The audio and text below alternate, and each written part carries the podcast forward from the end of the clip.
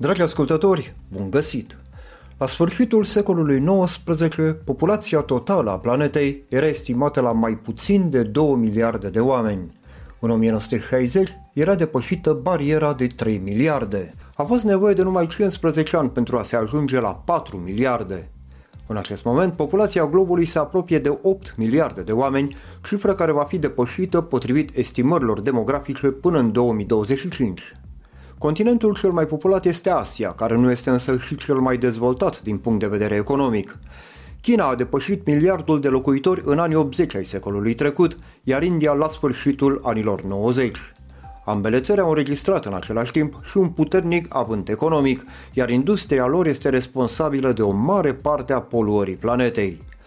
Printre mari producători de dioxid de carbon putem menționa și Uniunea Europeană, deși nivelul actual al emisiilor țărilor membre ale Uniunii este mult inferior celor din secolul trecut. Cu toate eforturile depuse până acum, Europa nu este încă o zonă complet prietenoasă cu mediul înconjurător.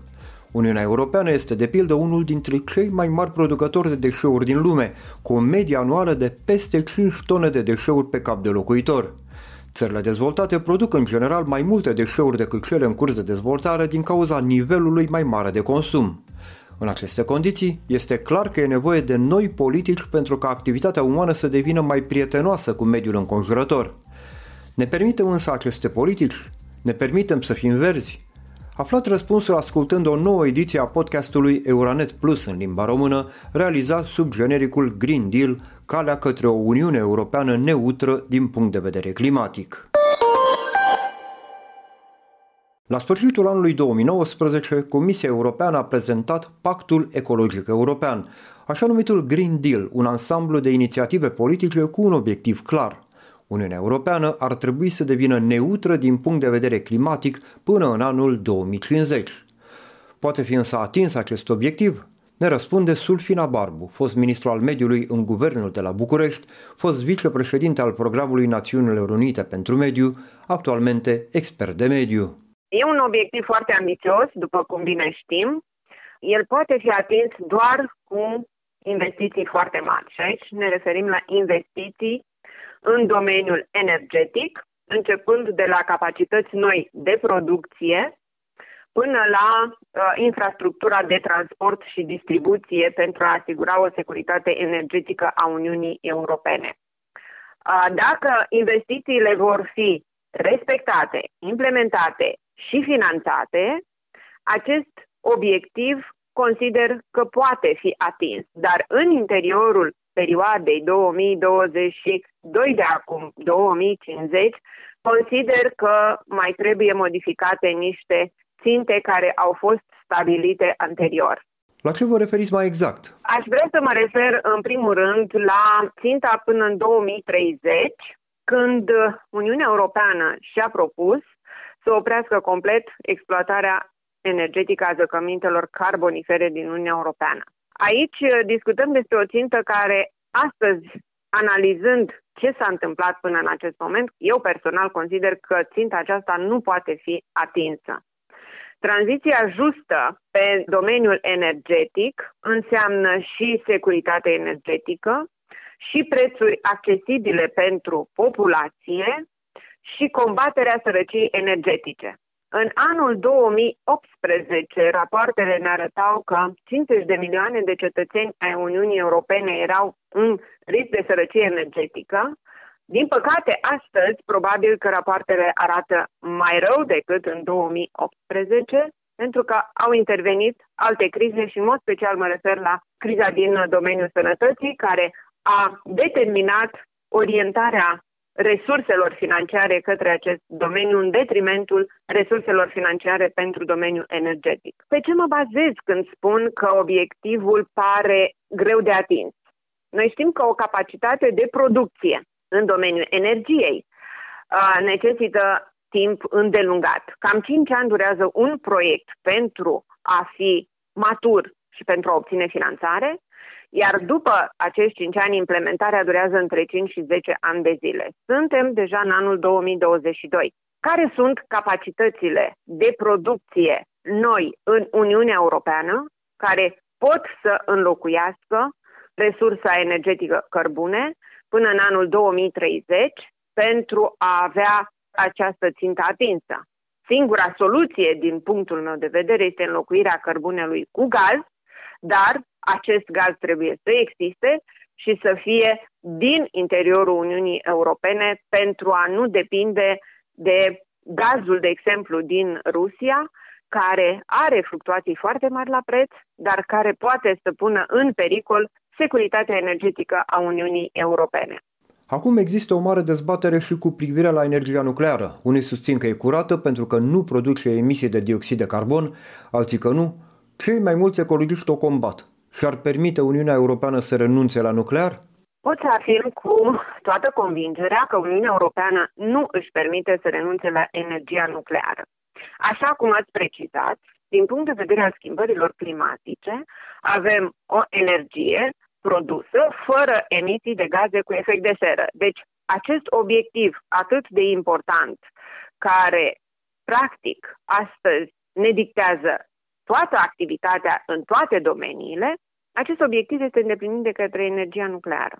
Nu pot să îmi imaginez că o țară ca Franța, care produce energie nucleară și energia nucleară din Franța ajută țările din Uniunea Europeană, vezi Italia, vezi țările din peninsula iberică, să renunțe la această energie în condițiile în care nu avem altceva ce să punem în loc.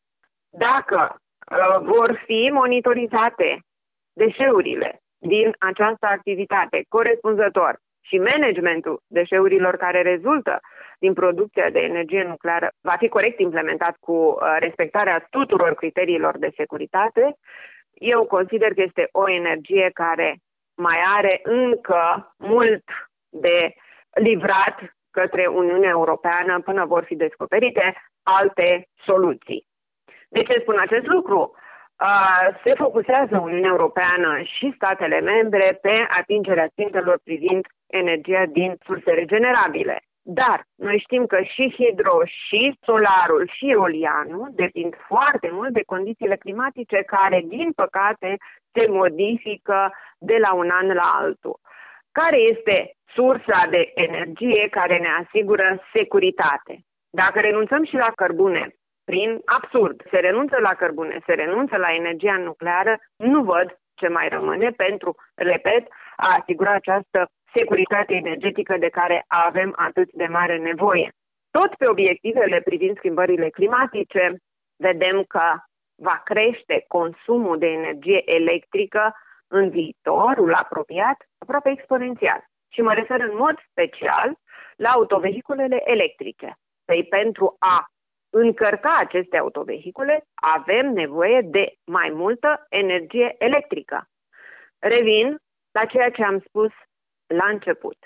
Uniunea Europeană trebuie să se concentreze, din punctul meu de vedere, pe capacități noi de producție și infrastructură de transport și distribuție în următoarele exerciții financiare, cel puțin în următoarele două exerciții financiare, cu prioritate. Toate soluțiile de care am vorbit până acum sunt scumpe, de la mașinile electrice până la exploatarea resurselor regenerabile. Ne permitem aceste investiții în următoarea perioadă, în viitorul apropiat, la nivel european și la nivelul României? Uniunea Europeană are deja resurse alocate către aceste domenii. Important este ca ele să fie corect folosite.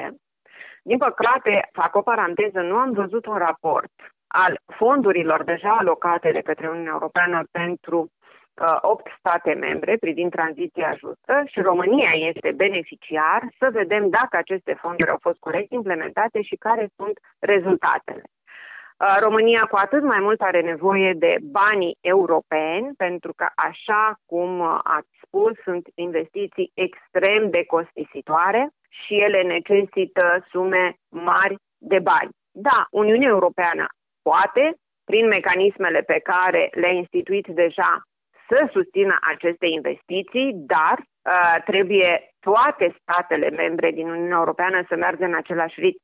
Aici nu mai discutăm de uh, state care uh, implementează mai corect și la timp și state care întârzie, pentru că toată Uniunea Europeană va fi afectată. Mă refer la o, de exemplu, infrastructură de transport.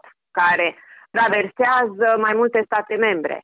Nu ne permitem pe o astfel de infrastructură să întârziem prin birocrație pe teritoriul României sau pe teritoriul Bulgariei, că avem birocrație mai mare în fonduri europene. Aici trebuie create mecanismele de către Uniunea Europeană de monitorizare în implementare, astfel încât să nu existe întârzieri. Nu văd altă soluție pentru această tranziție justă în domeniul energetic. Uniunea energetică a Uniunii Europene se bazează pe bani europeni în mod special și pe foarte multă implicare din partea Comisiei Europene și a statelor membre pentru a realiza aceste investiții uriașe și complexe de care avem nevoie.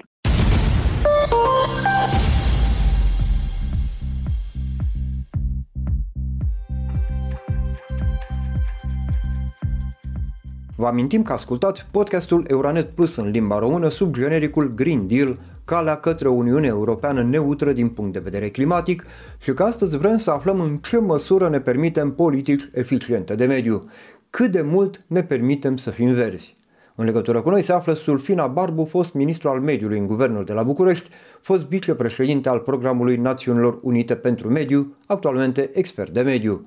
Ați adus vorba despre infrastructură. Multe țări europene și-au construit infrastructura pe vremea când condiționalitățile legate de protecția mediului, a naturii, a biodiversității nu erau atât de exigente. Grecia, Spania, Portugalia și-au făcut mare parte din autostrăzi și din căile ferate de mare viteză după intrarea în Uniune pe bani europeni. Acum, România, una dintre țările Uniunii Europene cu infrastructura cea mai puțin dezvoltată, vrea să recupereze întârzierea, dar unele investiții în infrastructura rutieră, feroviară, energetică pun în pericol zone naturale protejate, habitate, specii vegetale și animale rare, iar Uniunea Europeană e mult mai atentă ca înainte la aceste aspecte. Putem recupera diferențele de dezvoltare protejând în același timp biodiversitatea? Ne permitem? România poate să recupereze întârzierile dacă implementăm planurile de management în ariile protejate, dacă aplicăm măsurile de conservare și păstrare a biodiversității pe care o avem pe teritoriul României, dar aplicând și normele deja elaborate pentru lucrările de infrastructură mare.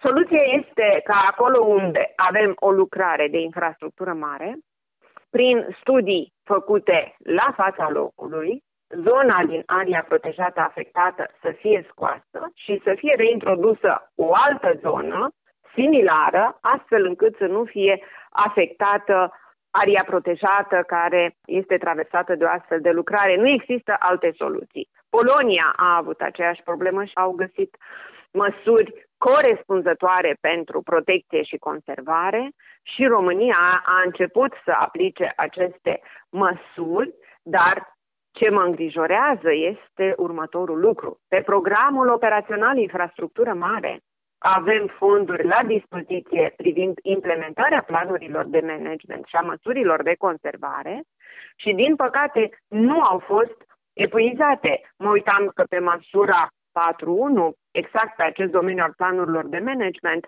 s-a prelungit termenul de depunere a proiectelor și cred că mai sunt disponibile aproximativ 100 de milioane de euro având bani la dispoziție din partea Uniunii Europene, avem datoria să simplificăm ghidurile, să reducem birocrația și să implementăm acești bani în favoarea conservării, protejării biodiversității, pentru că și la nivel european există o strategie privind conservarea biodiversității, după cum bine știți, iar România este una dintre țările cele mai uh, bogate din acest punct de vedere din Uniunea Europeană.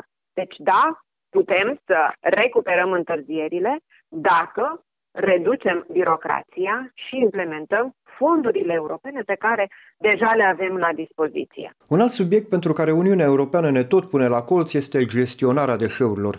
România a ajuns acum printre țările europene care importă deșeuri și nu e clar încă dacă acestea intră în țară ca să fie cumva prelucrate sau doar depozitate.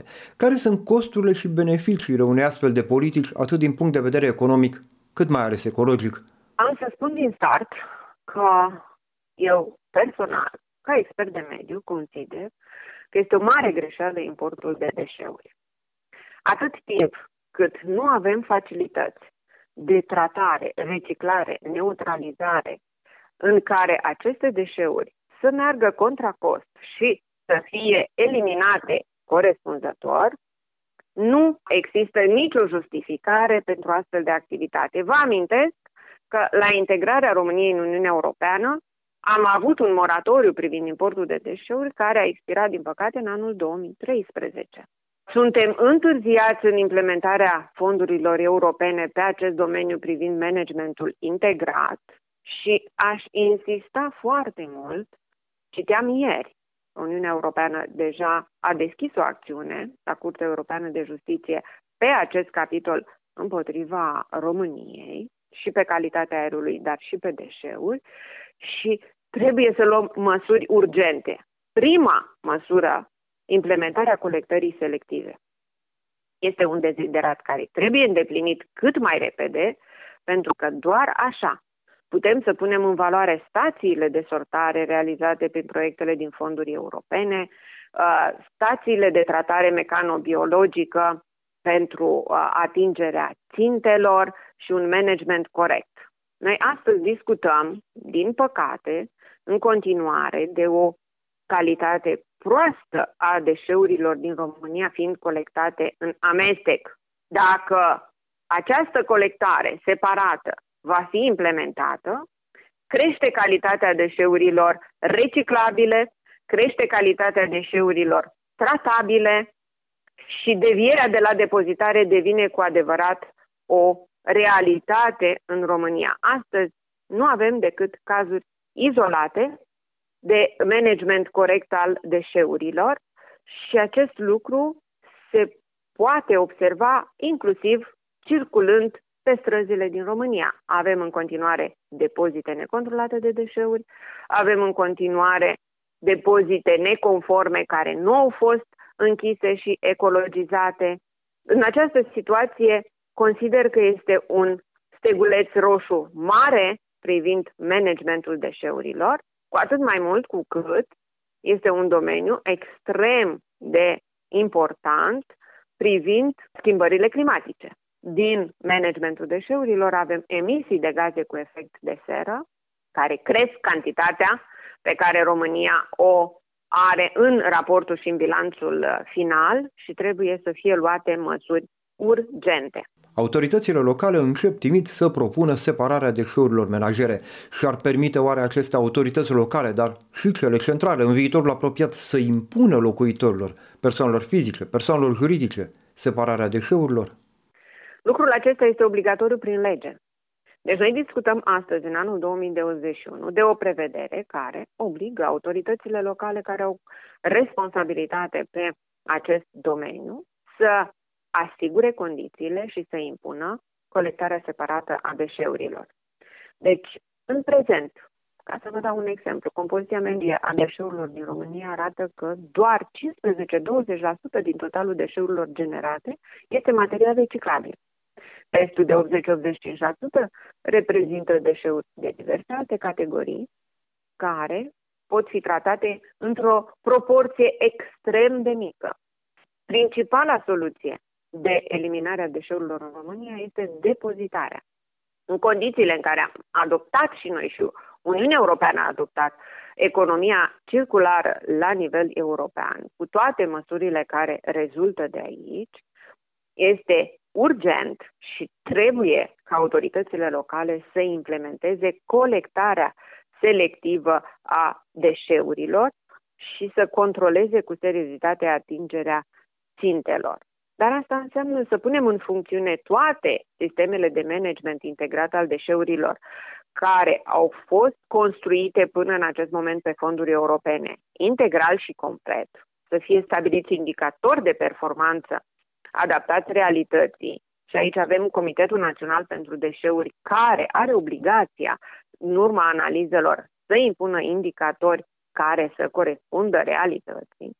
Trebuie modificată legislația de funcționare a asociațiilor de dezvoltare intercomunitară în domeniul deșeurilor pentru fluidizarea lor deciziilor în timp real și în beneficiu acestor proiecte implementate pe fonduri europene.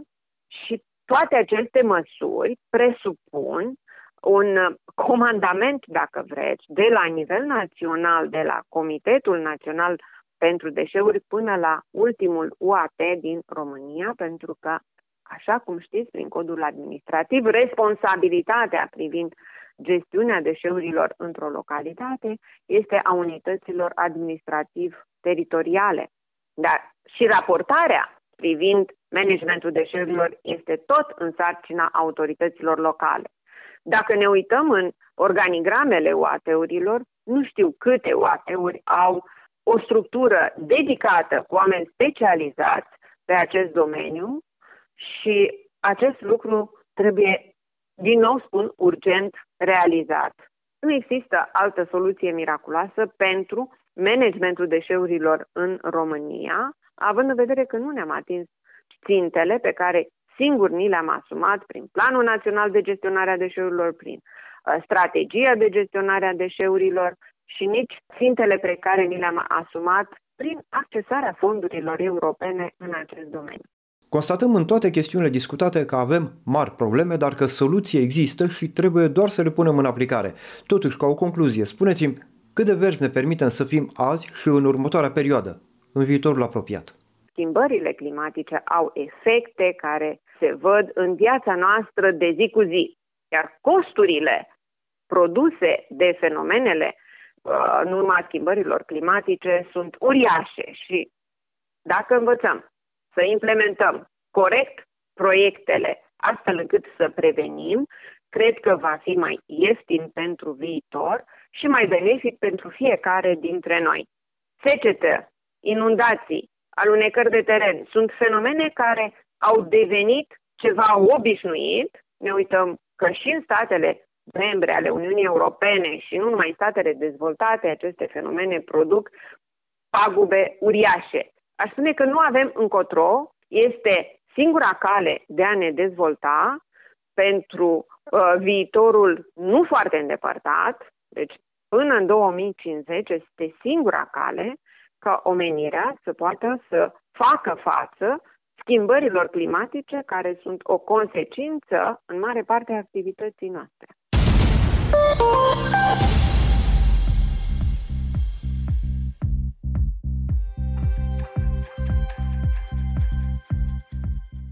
La microfonul nostru s-a aflat Sulfina Barbu, fost ministru al mediului în guvernul de la București, actualmente expert de mediu. Aici se încheie ediția podcastului Euronet Plus în limba română cu privire la costurile și beneficiile unei politici active în domeniul combaterii schimbărilor climatice și în general în cel al protecției mediului înconjurător. Vă amintim că podcastul nostru este realizat sub genericul Green Deal, calea către o Uniune Europeană neutră din punct de vedere climatic. Vă mulțumesc că ați fost alături de noi și aștept părerile dumneavoastră cu privire la subiectul abordat și în general cu privire la Green Deal și la modalitățile și căile prin care Uniunea Europeană va deveni neutră din punct de vedere climatic. Rămâneți în contact cu Euronet Plus pe rețelele sociale. Până la episodul viitor al podcastului nostru, să auzim de bine!